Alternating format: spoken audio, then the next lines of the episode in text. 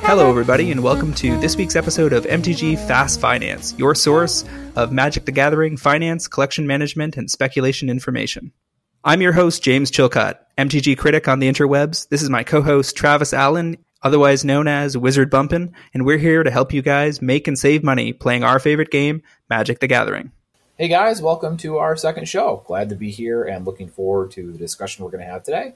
This show is sponsored by MTGPrice.com, leading MTG finance community. Sign up today at MTGPrice.com to manage your collection, track your specs, and read articles by some of the best financial minds in the hobby. This week we've got four segments. Our first segment is the top movers. Well, we'll talk to you about what's gained and lost most this week. Then we're going to look at cards that James and I like to look at for profit in the future. Then we're going to talk about the latest tournament results. That would be Star City Atlanta this week. And after that, we'll talk about our hot topic for the week Is magic too expensive? All right, we're going to go ahead and start up with our top movers, segment one. Uh, James, what is the first card on our list this week? Our first card of the, week is Ghost Quarter um, from a variety of different recent printings. Um, an uncommon land that uh, is being bought up in a frenzy because people are assuming they're going to need it to try to hate out the Tron and Eldrazi decks, um, targeting uh, Urza lands and Eye of Ugin and Tomb of Yawgmoth to try to slow those decks down. Um, this is a card that was as low as 25 cents a couple weeks ago and uh, has more than quadrupled up since it started its run. Yeah, it makes sense. There's a lot of copies out there that are uh, in promotional sets. You know, the commander sets are not terribly wide distribution, and Dissension is ancient. So I guess really it's just Innistrad is the major source of cards here for Ghost Quarter. Yeah, and that's almost five years ago now. So um, a lot of those, there's probably millions of copies available if people would just pull them out from under their bed. But until that happens, uh, uh, it looks like this the spike will sustain. Yep, I'm in complete agreement.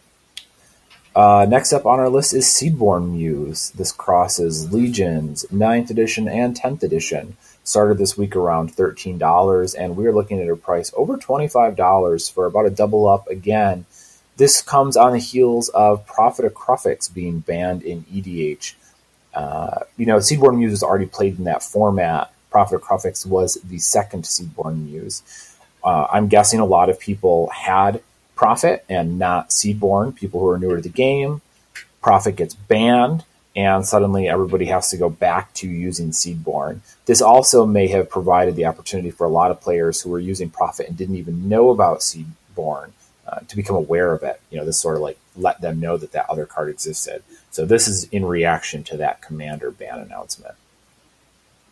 Yeah, and I mean, Prophet of Kruphix was part of a um, uh, Clash Pack set uh, printed as a uh, as a reprint less than a couple years after it had been originally printed. So there was lots of copies of that running around. But Seedborn was last printed in 10th edition, which was almost a decade ago. So um, not surprising that if as people start trying to chase down uh, a rare that that that is that old, we're going to see some kind of a spike go on. Um, now, several people I've talked to in the EDH Commander community have have mentioned that Seedborn is that not actually the greatest replacement for Prophet.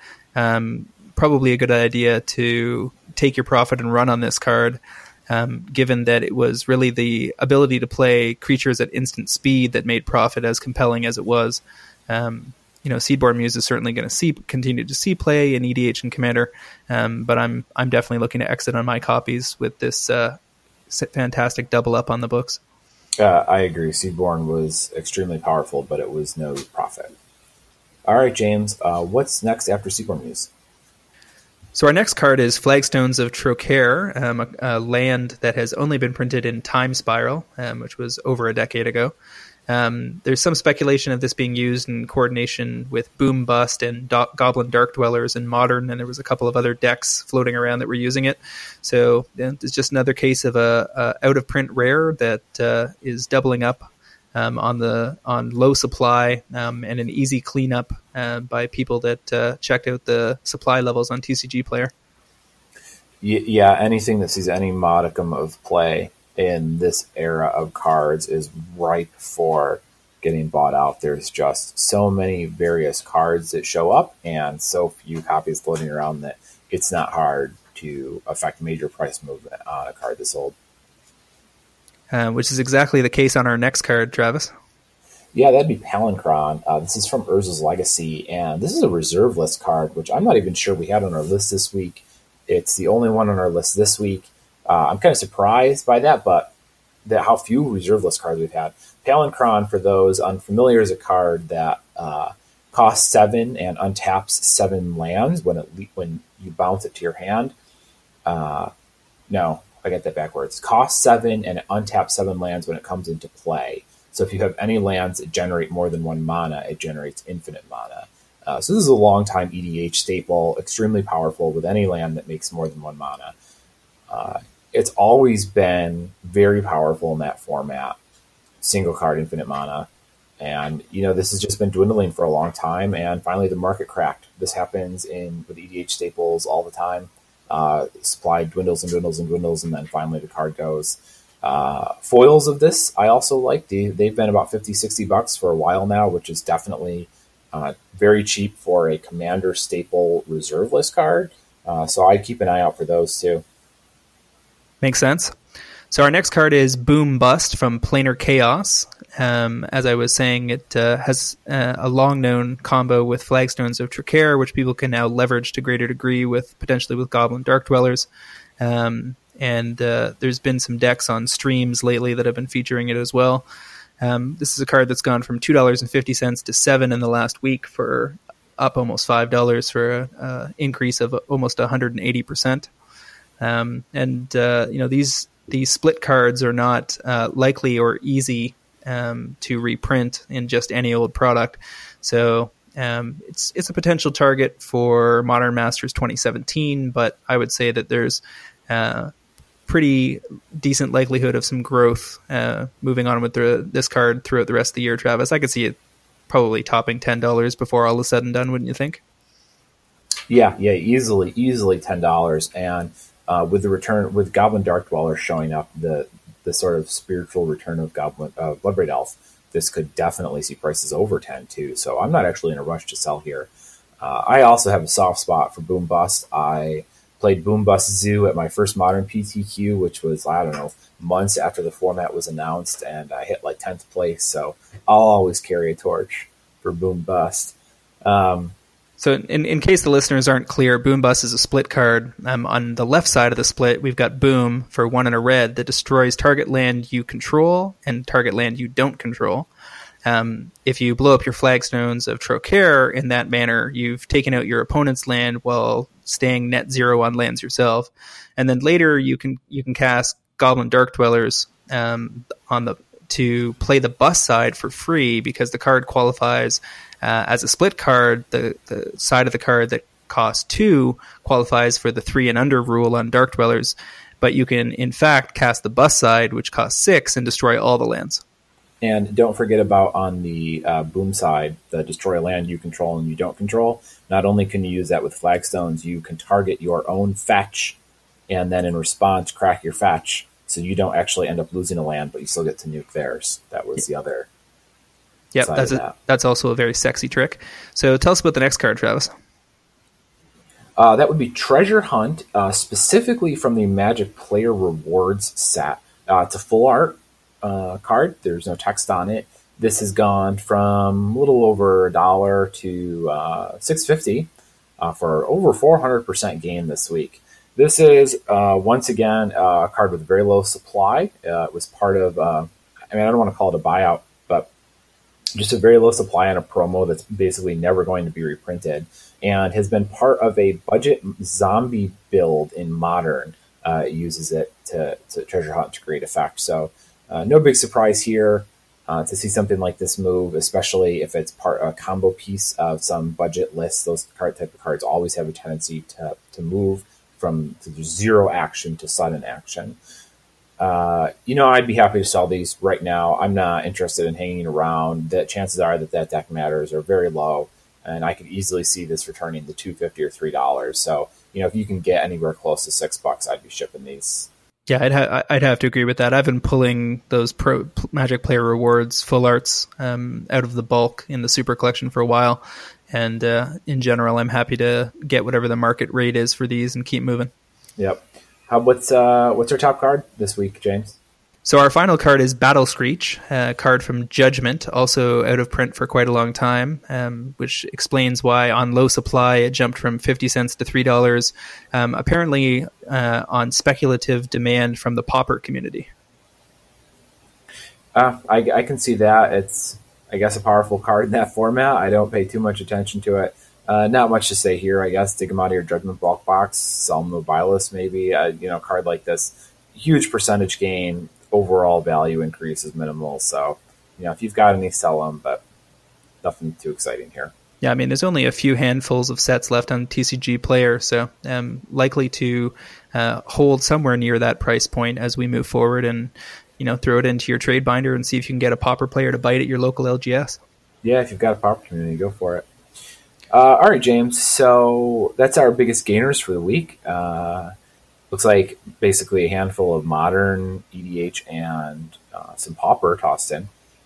Uh, so how about on the other side of this? What has lost the most value this week? What's our, our first card on the list?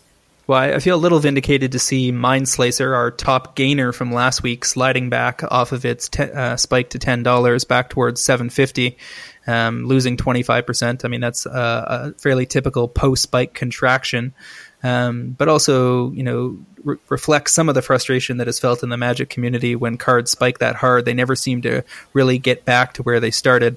Um, and uh, looks like the door is still open to make a little money on these if you've got them lying around. Um, so feel free to uh, track down a sell a, a, buyer of Mind Slicers and uh, move on with your life. Yeah, no surprise here. Card will end up more than it was originally, but it is not a ten dollar card. Our next card uh, is Linvala the Preserver from Oath of the Gatewatch, the new Linvala. Uh, started the week around 650. It's now 450. Lost two bucks. Uh, it just hasn't really found any traction yet. I know, I think it was Jerry was running a copy at Atlanta this past weekend, but he was not too hot on it. Uh, said it wasn't as great as he'd hoped it to be. I think it was Jerry. Uh, and it's just, you know, it came, it came out at a pre release price and it didn't immediately land in standard. And like everything else that doesn't land in standard immediately after a new set, the price is going to start to take a beating. Yeah, and I mean, one of the things to note here is that as an angel with a fairly sexy effect, there are uh, there is definitely a niche in the Magic community of people that collect angel cards. So if this this is a mythic, and if it gets low enough, the foils may be very compelling under ten dollars as a future twenty or thirty dollar angel foil. Um, it's also possible that you know the the metagame warps later this year, and suddenly Linvala is a four of. If you had a really aggro format and we gained some acceleration um, so that this was more of a four or a five drop instead of a six drop. Um, and and in the face of that aggro environment, um, you would still have the you know window of opportunity to cast her.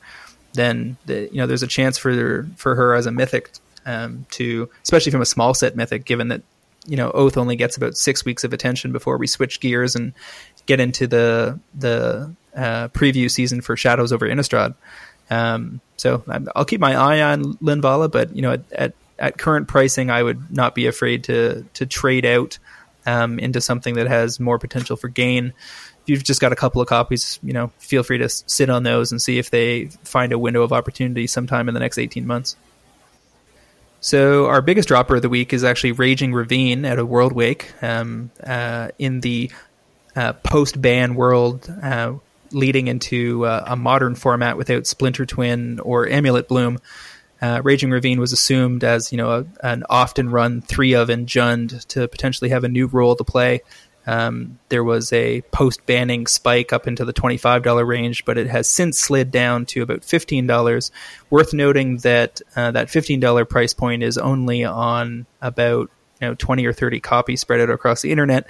So we could see this card hit 25 again, especially if Jund gets some good camera time this weekend at the uh, Modern Pro Tour. Certainly a card to keep your eye on. Yeah, I agree. Fifteen dollars maybe is priced right now, but uh, you know, depending on how Modern shakes out, we could see this hit 25 again with how few copies are out there available. All right, let's move on to our cards to watch of the week. These are the cards that Travis and I have put aside as potential speculation targets or cards that you might want to get in on early in case you need them for decks down the road.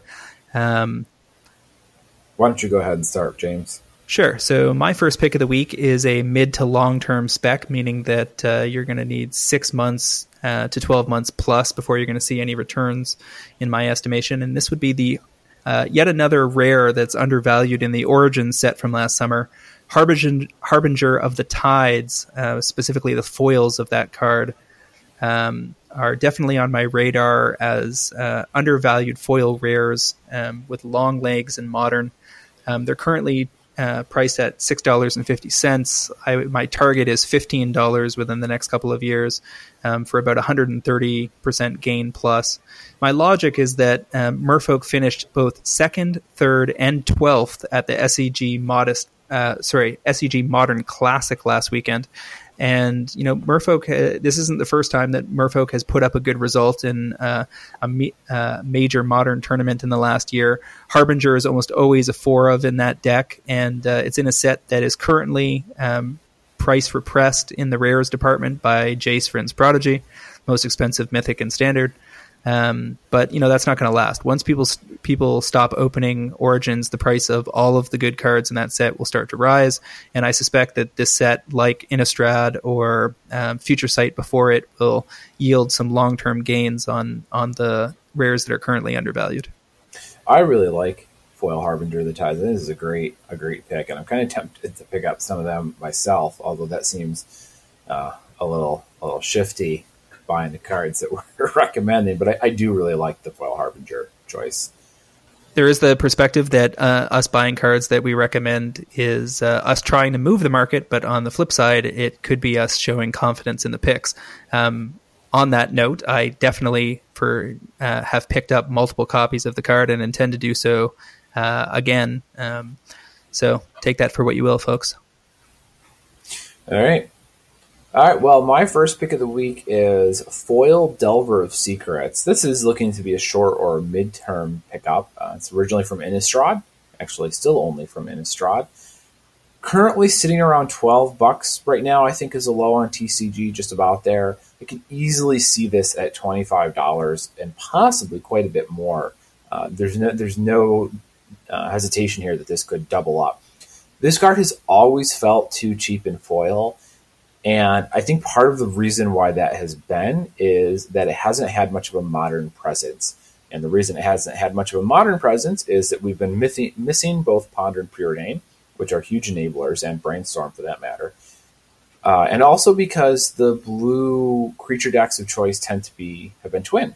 Uh, well, twin's gone, and the very first weekend out the modern event, uh, the same one where Merfolk showed up at second. Well, first place was Temur Delver. Uh, if then this deck was meaningful in the past as well. So if Delver becomes an actual modern mainstay, we're going to see foils move pretty dramatically here. And six months from now, twenty-five dollars may have sounded comically low. I mean, this is a card that has, has uh, an interesting history and an ebb and flow to it. Um, was you know not a big deal when it was first released, and then in the presence of uh, Treasure Cruise and Dig Through Time in the fall uh, and early winter of 2014, 2015, before those cards were banned in Modern, um, I was at the Legacy Open in GP New Jersey. Uh, sorry, I was at GP New Jersey. Let me start that again. This is a card with a, uh, an interesting history too, some ebb and flow uh, in its price chart. Um, you know, it wasn't a big deal when it was first released. And then in the fall of 2014, leading into the winter of 2015, uh, after the release of Treasure Cruise and Dig Through Time, we have the ascendancy of the, you know, blue red Delver decks in both modern and legacy. I was at, uh, I remember, uh, GP New Jersey and, and Delver was everywhere. Um, everybody was picking up Delver foils. Um, I jumped in a little late and ended up uh, stuck with them, um, getting greedy on their price point and once uh, Treasure Cruise and Dig Through Time were banned in those formats, Delver fell back to being, you know, an, uh, an unneeded card, and a lot of the foil copies ended up getting, you know, picked up by dealers um, for, you know, a pittance. And now we're back in a situation where, you know, maybe it's time for Delver, Delver to ascend again. It's a, it's a one of the most powerful creatures in both modern and legacy, if it has the right tools um, alongside it. And you know, even if it it doesn't end up being ascendant in this version of the modern format, it wouldn't surprise me at all to see some gains. You know, minimum, you know, minimum of fifteen or twenty dollar price point uh, on the card in the next couple of years. Mm-hmm. Yeah, no doubt. You got another one for us, James? Yeah, so my other pick uh, is uh, also uh, a tribal uh, rare creature from Origins. This time we're talking about Goblin Pile Driver, uh, specifically in foils. I see this as a, a great long term hold. Um, they're sitting at about $5 right now, um, but the original foils are well over 30 um, That's from Onslaught, um, the original printing.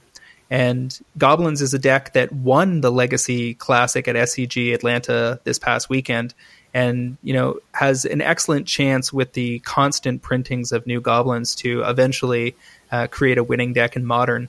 Um, if that deck appears, Goblin Pile Driver, uh, you know, a one-two pro blue creature for one and a red that gets plus two plus zero for every other goblin attacking, um, is an absolute beating. Anybody who played in the original era of this card knows that it is the enemy of blue decks everywhere, and uh, even though it falls easily to both Path to Exile and Lightning Bolt, um, I can definitely see uh, a future for it uh, as a spec that can possibly do well in Modern, is already doing well in Legacy um, as a four of, and definitely has kitchen table and casual appeal as well for anybody that's in love with the Goblin tribe. Even the non-foil copies here seem solid. I think they're like a dollar fifty, which is just criminal compared to what this card used to cost before Origins was reprinted was printed. So uh, Goblin Pile Driver, another another tribal hit this week. I see. Uh, my second pick for the week is uh, foil Kozilek the Great Distortion from Oath of the Gatewatch. And this is a long term strategy. In fact, this isn't even a card I'm telling you to buy right now. You know, it just released. Uh, prices look to be in the $60 range. I'm putting this on your radar because I can guarantee you that this card's price is going to drop. And it's going to drop and drop probably take about two months. And then you'll think to yourself, I should pick up a foil copy of that for whatever reason.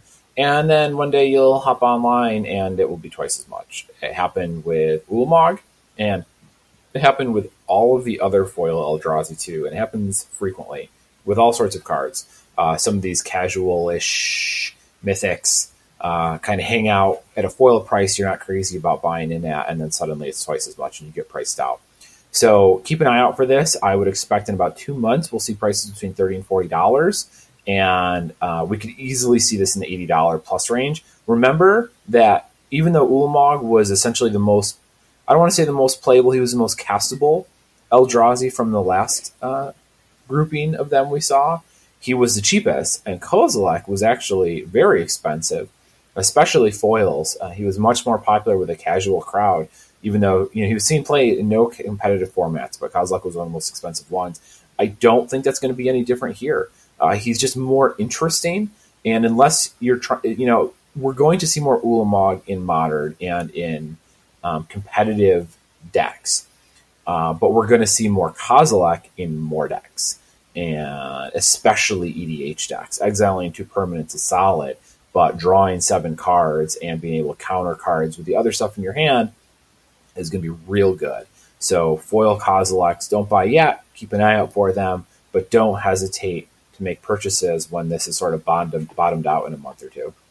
Yeah, I like this pick, Travis. I mean, the the reality is that in the early um, deck lists for standard and modern, um, the the Eldrazi focused decks are not running more than a single copy of Kozilek, um, and that leads me to believe that you're right in assuming that the price will drop um, on the non-foil version, which should drag the foil version back down the chain. Um, and you know, I think it's a great idea to be looking for an entry point on these because a couple years down the road, uh, I can easily see a double up if they get down to as low as thirty or forty. Um, there just won't be that many of a foil mythic around, and a lot of them are going to get swallowed into collections, never to uh, see the light of day again. At which point, dealers will be having to increase their buy list to get their hands on any copies. Yeah. All right, James. You got one more for us this week? So my final pick of the week is another mid to long term spec. Um, this one is uh, Painful Truths from Battle of Zendikar.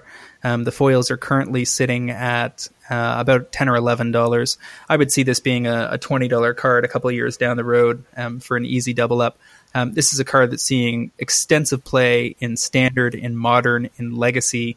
um, in a whole bunch of different decks in Junk and Jund in in Modern already, and in Grixis Delver in Legacy.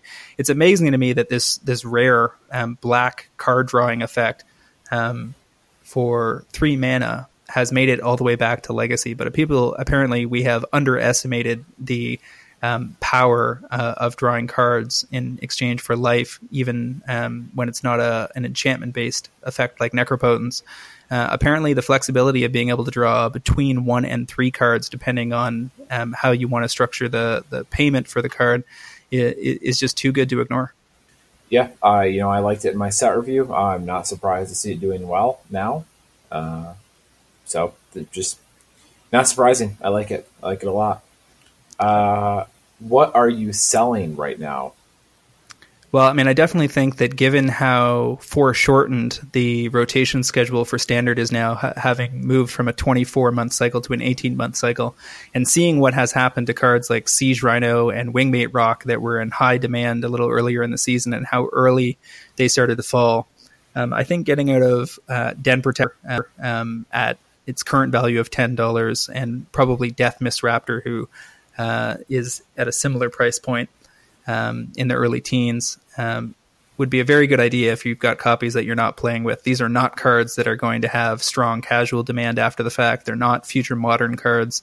Um, they are four ofs in a couple of key decks in standard, but they're going to rotate in the fall. And if you're not playing with them, I don't think uh, you're going to get a better chance to get out. Um, these are cards that are probably going to drop as much as 70 or 80%. They'll probably be two or three dollar cards come the fall. Um, so definitely an exit you want to be making if you've got the chance now. I, am going to go the other way here. Uh, you're talking about a card that's getting ready to rotate. I'm going to talk about a card that just showed up. World Breaker is over $13 right now, which is pretty crazy. Don't get me wrong, the card is very real. Uh, I was lukewarm on it at first when I realized you were paying two extra mana on top of Acidic Slime to get a lot of extra creature. Uh, I really liked it, but at thirteen dollars, this is has a lot of room to fall and very little room to grow. I'd be happy to take my profits here and get out. You know, could this stay at thirteen? Could it even hit twenty? Sure, anything's possible, but it's much more likely we see this fall back into normal range, which I would say is probably between four and seven dollars, maybe even eight dollars. So I would trade or sell these now, get the maximum value, and if it goes up, don't feel bad about it because it's much more likely to, to lose value than gain. Yeah, I mean, this was a mythic that was featured on camera several times at Star City Games this weekend in the Standard Open. Um, but the the version of the deck, the green Eldrazi deck that finished second, um, actually only ran one copy in the sideboard. It was a deck further down the chain that was running uh, three or four copies in the main. Um, if if that deck, the version of the deck, um, continues to do well that runs the copies in the main, then you know this is a mythic that can probably hold its current price point. But I'd be surprised to see it climb much higher, um, given the other mythics in the set and how likely they are to be four ofs as well. Yeah. Okay. Those are all the cards that James and I were looking to pick up this week, and also the two that we're looking to sell. We're going to move on to our third section of the week. That's the metagame week in review. This week we're looking at Star City Atlanta, which was the first major standard event since Oath of the Gatewatch was street legal. Uh, what caught your eye? So there was a couple decks in the top eight that looked pretty exciting, Travis. We had uh, Tarka Red, no big surprise here. We have a red deck winning the tournament in standard um, the week after uh, a new set is introduced when everybody's fooling around, dirtling with their new fancy uh, combos. We see the aggressive red deck jump in out of nowhere and take everybody down. Um, probably the biggest innovation in that version of the deck was its desire to go uh, really wide. Um, we had Reckless Bushwhacker as a three of. Um, this is the Surge Goblin that only costs two if you've cast another spell the turn that you play him. And when he comes into play, he gives all your creatures haste and plus one plus zero, including himself. So um, my question is whether this card could potentially have a future in modern. Um, foils are currently around three dollars. Um, you know, we don't have a, a, really good tier one, tier two goblins deck in modern right now. But if we do, maybe Pile Driver and Bushwhacker end up being a part of it. So it's a card I've got my eye on. Well, you know, we have an effect so similar to that in modern right now from the first time we were in Zendikar. It's the uh, Goblin Bushwhacker, I think, right? One in a red does base. It's like a, a red and then a kicker of red does pretty much the same thing. Yeah, and it and it was a card that won many tournaments. So th- this is the kind of effect that red decks that go wide love, and uh, definitely a reason to pay attention to the card. I mean, it's only it's only an uncommon, um, but the foils could still have some traction. Yeah, I will go ahead and say that uh, I definitely like this card in standard. I am a lot less excited about it than James is in modern. Uh, with Goblin Bushwhacker hanging around that format, I don't see any reason why Reckless Bushwhacker should be any better. Uh, you know, what I noticed was uh, Chris Bricky's second place mono green Eldrazi deck. Uh, first thing I love was the four Bane of Bala Ged his list. That was, that that was excellent. I don't think anyone watching that stream had any idea why he was running four Bane of Bala Ged, uh, including Patrick Sullivan. but the other part of that deck that I liked uh, was four Ulamogs. Uh, there's no surprise here to me. Ulamog is quickly cementing his role as the de facto go to reason to play Eldrazi in standard right now. Like I said, Kozilek has a ton of casual appeal, but Ulamog is what you cast when you want to win competitive games. And even though Ulamog's close to thirty dollars right now, I would not be surprised to see these at forty or fifty dollars in standard. I'm not telling you to go out and buy them. Uh, you know, there's a lot of room for the metagame to kind of keep that in check. But I'm just bringing it to your attention that this is far from the last we've seen of Ulamog, and uh, there could be some price growth on this guy over the next few months. Well, I mean, Ulamog was my pick from last week um, when he was at twenty five dollars that he could make it to forty. Um, seeing him as a four of in a second place deck in the biggest standard tournament that opens the season certainly seems to reinforce my thesis there. Um, and it was also interesting that there was only one Kozilek main um, and only one World Breaker on the side of that deck. The other thing I thought was interesting in the third place deck, piloted by Jerry Thompson with his take on Jeskai Black, was that he was running Chandra Flamecaller, which got some decent camera time and actually did a did a pretty good job of closing out the games where she appeared. Um, you know, I'm not going to get excited about that card until I see a deck that's running at least three or four of them. But um, you know, it's it's not a joke. Um, this Chandra is not a, a, card that can be written off. She may only be you know a single or or double copy uh, uh, top end curve uh, kind of card, but she's already doing work on camera. She put a deck in. She was part of the team that put a deck into the top three, and uh, certainly a card to keep your eye on in case somebody figures out how to get you know four of her in a deck and make a run.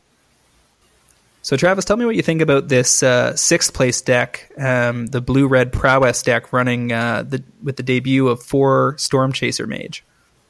Uh, yeah, Stormchaser Mage showed up there. Uh, blue red prowess seemed pretty popular. I think early on in the weekend, we saw a lot of pros or pro esque players playing this deck. Um, Stormchaser Mage is interesting. Foil's apparently already over fifteen dollars. That's pretty wild. You know, if Delver of Secrets is still only a, a thirteen some odd dollar foil, I'm not wild to be hopping in on Stormchaser Mage at this point.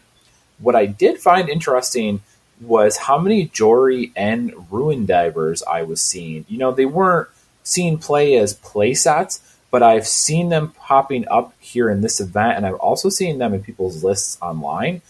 Uh, I'll be curious to see if Jori En pans out. I wasn't crazy on her at first release, but it seems like people who know more about those types of archetypes are taking notice. And foils are clocking in. I'm seeing a few hopping around four dollars, uh, more in the round in the five to six range. Uh, foils of Jori En, I think, will be curious to watch. You know, if we see them really get down in the three ish dollar range, I could definitely see that being a pickup because this may grow in maybe maybe standard, possibly even modern too. I'm not sure, but uh, a creature that essentially lets you draw a card uh, every turn, foils at three bucks seems interesting to me. I think the card in that list that's got me most excited though was Stormchaser Mage and its potential for modern. I mean, there's a if there's a Delver deck, maybe that Delver deck is four Delver, four Goblin Guide, four Monastery Swiftspear, four Storm Chaser Mage, and a whole bunch of cantrips um, uh, like Slip Through Time and uh, Expedite. You know, two new cards from Oath of the Gate that both that both cost one and uh, cantrip while providing relevant uh, battlefield effects. Um, you know, in in keeping with you know coordination with things like Young Pyromancer, um, Serum Visions, uh, Gitaxian Probe, uh, Temur Battle Rage, or some builds in the Grixis mold with um, Tasigur and Gurmag Angler at the high end of the curve. Maybe there's some kind of you know uh, fetch delve aggro variant that's going to come to the forefront in modern, and it's a question as to whether or not Stormchaser Mage will be good enough to be part of that package maybe it's my own personal distaste for blue red decks of this nature that have me less interested in Stormchaser Mage than you. I'm willing to admit that. I'm interested in the future of the card. I don't think I'm interested uh, in acquiring any at a $15 price point for a in-print foil uncommon, um, but I might change my mind if I see a particularly good string of results. Um, so the only other thing I noticed in this set of lists um, was the eighth place Abzan Blue deck was running three Gideon Ally of Zendikar, which means we can't count that mythic out yet um, for a potential spike. Uh, he seems uh, resilient um, to um, other mythics um, taking over the format. Um, and I suspect that we're going to see other versions. I was I was testing uh, a crazy uh, standard deck this morning that was running uh, four Gideon, four Oath of Nissa, three Oath of Gideon, um, three Nissa uh, from Oath, a um, couple of Sorins, and two Chandra Flamecallers at the top end, and the deck was surprisingly powerful. Um, if it if it's not challenged by an aggro deck in the first four turns, it tends to set up shop, block pretty much anything you throw at it, um, and probably only really has to worry about something like rally. Um, and its potential to combo off. So I, am very suspicious that there we may end up seeing a four or five color um, Super Friends style all Planeswalker build in standard this season, which would be pretty fun and lead to some very expensive uh, Planeswalkers. Yeah, it'll be interesting, I think, to see what happens after uh, Khans and Fate Reforged rotate. Uh, if you know Gideon is at such a high power level now, when we chop off that entire chunk of the format, if he will really cement himself. Uh, you know, we could see we could see him at forty dollars after after rotation. Wouldn't be surprised. All right, we're going to move on to our last segment of the week, uh, our topic of the week. Uh, this week it is whether or not Magic is too expensive. Uh, I know this topic has been whipping around on Twitter and Facebook and all forms of social media lately. Uh, so, what do you think, James? Is Magic too expensive? Well, uh, I think that Magic can be too expensive if you are not setting your personal um, uh, budget limits effectively, if you're not managing your time and expenditure um, uh, properly if you're trying to do everything at once and have every deck available to you, then yes, um, Magic can be very expensive. But in terms of whether it's getting more expensive as a hobby, I would argue that certain formats um, are experiencing um, ebbs and flows of pricing, and both standard and modern have certainly gotten more expensive in the last four months. Um, but that one of the beautiful parts about Magic is that we have many different formats. Um, and you know several of those formats, including uh, Commander, Pauper, um, you know, casual kitchen table Magic, all lead to you know Magic being uh, a fairly cheap hobby. Um, what do you think, Travis? I think I could talk about this for an hour. Uh, I'm going to avoid that, and I'm going to try and focus on the question specifically so that this does not take all night. Is magic too expensive? Well, what does what does being too expensive mean? Too expensive would imply that it's too expensive for the health of the game, too expensive for people to play. Uh, neither of those are true. It's not too expensive for people to play. There's uh, a million ways to get into the game. Uh, when we talk about how expensive Magic is, we're talking about the cost at the absolute highest competitive level. We're not talking about people that just want to play for fun. There's so much magic out there that is not extraordinarily expensive. And, uh, you know, maybe this is going to sound skewed because the people that could be listening to this are going to say, yeah, but that's not the magic people want to play. But you have to remember that's not the magic we want to play. We are not the majority of magic's uh, consumer base. We are and I, by we, I mean not only James and I, but you who's listening to this, we are invested in this much more than most people are. Uh, not everyone feels compelled to play highly competitive Magic. They do not need Gideons and uh, all that type of stuff to get into Standard. They're just happy to be playing Magic of some sort, uh, just like many of us were with our casual decks when before we even knew what formats were. So too expensive for people to enjoy? No too expensive to be comp- to play uh, standard or modern? No. Too expensive to build gauntlet decks? Sure, maybe, like James said. Uh, and as is it too expensive for the health of the game? No, not at all. Uh, in fact, the price changes. The way prices have been behaving would imply that the game is is quite healthy. Uh, if the game was dying, the secondary market would be collapsing. So you know, we could argue all day about the cost of magic versus the cost of many other hobbies, but when you consider the simple question of magic being too expensive, I'm not sure what metric you could use to define too expensive, like what that what too expensive would look like, where that would hold water. I, I just I don't see it as being too expensive. It can be pricey, but too expensive? No, no, I don't think so at all. And I, I like your point uh, about um, uh, the fact that people can choose their their entry point. They can choose the formats that they want to participate in, and they can choose to what extent they want to be prepared for those formats. Um, there's also the the fact that um, Wizards, if you're talking about modern being too expensive, um, could they have printed more of Modern Masters 2013 and 2015? Yeah, certainly they could have. Um, but it's important to understand that that Wizards, in an era where um, they are facing flatlining or very low single digit percentage player growth, there it's perfectly natural that as a business they've been moving uh, into position to get um, players to spend more money per person. So, I mean, if you want to, you know, point a finger at, at who's orchestrating um, standard and modern being more expensive. You have to look at the decisions that Wizards made, not at the guys like us who are, you know, buying a couple dozen copies of a card here and there. The, you know, the reality is that they went from a 24 month to an 18 month standard format. Uh, that is likely to make standard more expensive because you have to um, buy in on cards more frequently to have a deck that's fully functional. Um, your deck is going to be obsolete more often when you're rotating um, uh, a third as often. Um, they've also done a couple of things that were aimed at making standard less expensive. They they introduced expeditions, which because of the value of those cards as you know lottery scratch tickets essentially being included in random booster packs.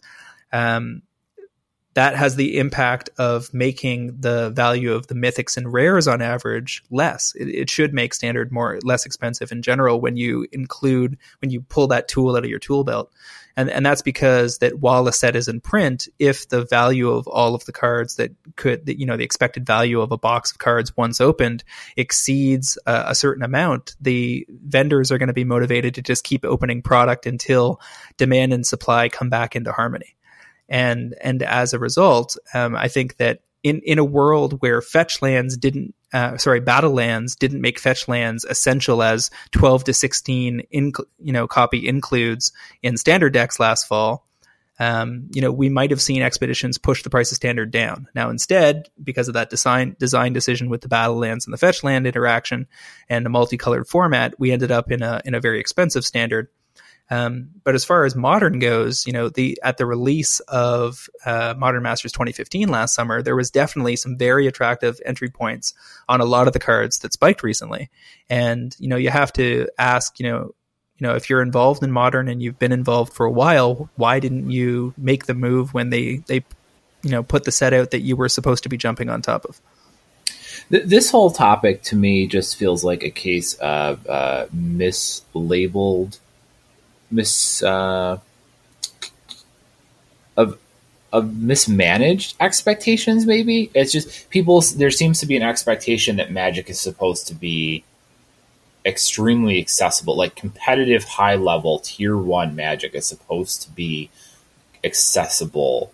Uh, and not only accessible but very accessible. I'm not I'm not sure where that expectation comes from. Maybe it's more of a desire than an expectation, but managing expectations is such a major component of successfully running any sort of project or business. So perhaps it falls on Wizards for not not handling that and perhaps it's some level of entitlement that seems to be uh, so prevalent in parts of our generation at this point. Uh, but you know, it's just I, I don't know where this idea comes from that a luxury hobby needs to be extremely affordable. It just it seems seems to miss at like the fundamental level. Like why should this should this collectible card game that's supposed to hold its value over time so that you're willing to be a part of it and to develop an emotional bond with the cards, why should that be dirt cheap? Because then it's not something that you develop an emotional level to. We don't fall in love with things and we don't develop emotional bonds with cheap things. We love expensive things. Uh, we love things that spending a lot of money on something uh, means that you're spending a lot of your time on something because it, money's time and you put in the time to earn that money. So when you buy that thing that's expensive, you are making an emotional commitment to it. So if the game is dirt cheap, you don't care about it. And if the cards have value and they last, it means you care about it. And that's where we get these. I mean, that's why we're all here talking about this. It's why James and I are taking two hours on a Wednesday night to talk about this because we care about it and we care about it because we put our time into it, which is putting our money into it. So I, I just, the whole idea that it should be extremely cheap and accessible, it just sort of misses the mark for me. Well, I mean, I think you've hit on a really important point there, which is, you know, your um, uh, intrinsic understanding of the brand building value of having some cards be inaccessible.